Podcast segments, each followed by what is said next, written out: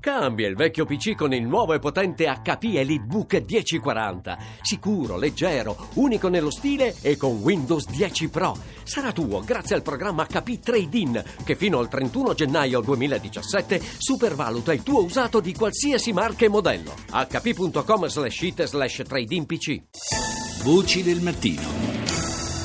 Ieri è iniziato in Vaticano un summit, un summit importante dei sindaci europei ed è un incontro particolare che serve proprio a parlare di Europa e dei rifugiati. Quello che è anche molto singolare è che le grandi città europee hanno oh, dei sindaci eh, donna, eh, quindi si pensa possa esserci anche una maggiore attenzione. Questo summit prosegue anche oggi ed è veramente molto importante perché eh, ci fa mh, anche prendere coscienza di quello che è una, uh, un'emergenza per l'Europa, ma è anche un'emergenza umanitaria vera.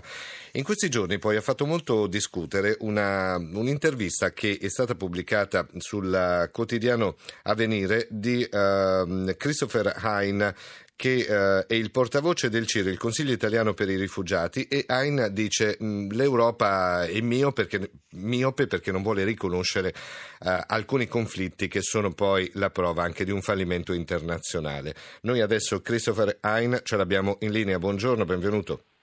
Buongiorno a voi. Allora, questa intervista, questa intervista lei parla di dati errati. Eh, ci spiega un po' meglio perché l'Europa dovre- è miope davanti a conflitti come quelli in Nigeria e in Somalia, che sono poi, come viene detto, spesso la prova anche di fallimenti internazionali? Sì, il commissario competente per l'immigrazione dell'Unione Europea ha affermato eh, pochi giorni fa che praticamente in Italia arrivano solo migranti economici e non rifugiati, diversamente dagli arrivi in Grecia. E eh, lui parla di un percentuale di solo 20% delle persone che arrivano via mare che poi vengono riconosciuti rifugiati.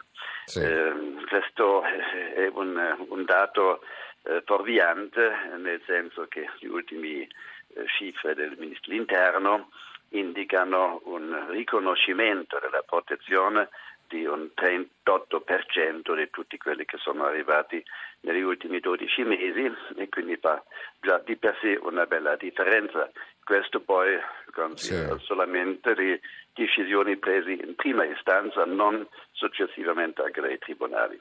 Quindi Secondo... lei dice che bisognerebbe fare un riconteggio, fare una sorta di chiarezza su quelli che sono i rifugiati e quelli che sono i migranti economici? Esattamente, molti che arrivano in Italia come in altri paesi ottengono la cosiddetta protezione umanitaria sì. eh, che non eh, vale per l'Unione Europea, però che vale per avere un normale permesso di soggiorno e il diritto anche di lavorare.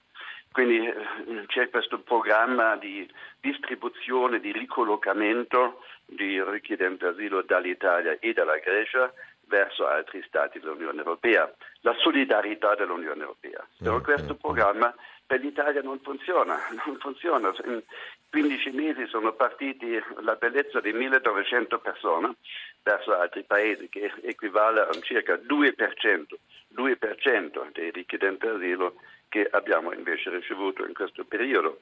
E questo perché? Perché non vengono contemplati appunto rifugiati provenienti da molti paesi africani per questo programma, per esempio dalla Nigeria e dalla Somalia. Ecco, infatti, perché poi quello che viene fuori da questa, da questa intervista che lei ha rilasciato è che eh, non viene riconosciuto eh, come dire, il conflitto in Nigeria e il conflitto in Somalia perché ci sarebbe anche da ammettere degli errori dell'Occidente e dell'Europa in sostanza. Ma si parla tanto di combattere le cause profonde no? di questo sì. esodo e delle migrazioni. Però stiamo, prendiamo la Somalia. Il conflitto in Somalia ha cominciato nel 1990, parliamo di 26 anni fa. Mm. Ci sono stati sforzi anche della comunità internazionale che poi si sono interrotti e che non hanno portato comunque a una vera pacificazione di questo paese che produce costantemente dei rifugiati anche verso l'Italia.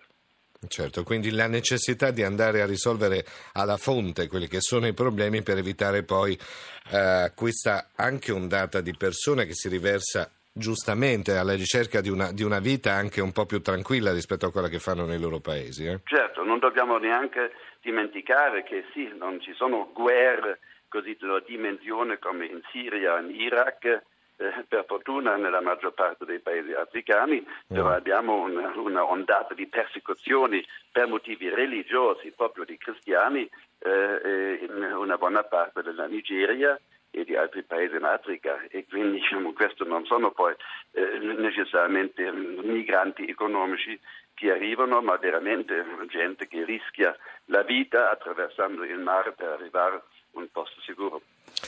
E allora eh, noi ringraziamo Christopher Hein, dirett- eh, direttore portavoce generale del CIR, che è il Consiglio italiano per i rifugiati, per essere stato con noi questa mattina, per averci anche dato questo spunto di riflessione intorno ai numeri e alle notizie che sentiamo quotidianamente. Grazie ancora Hein, buona giornata.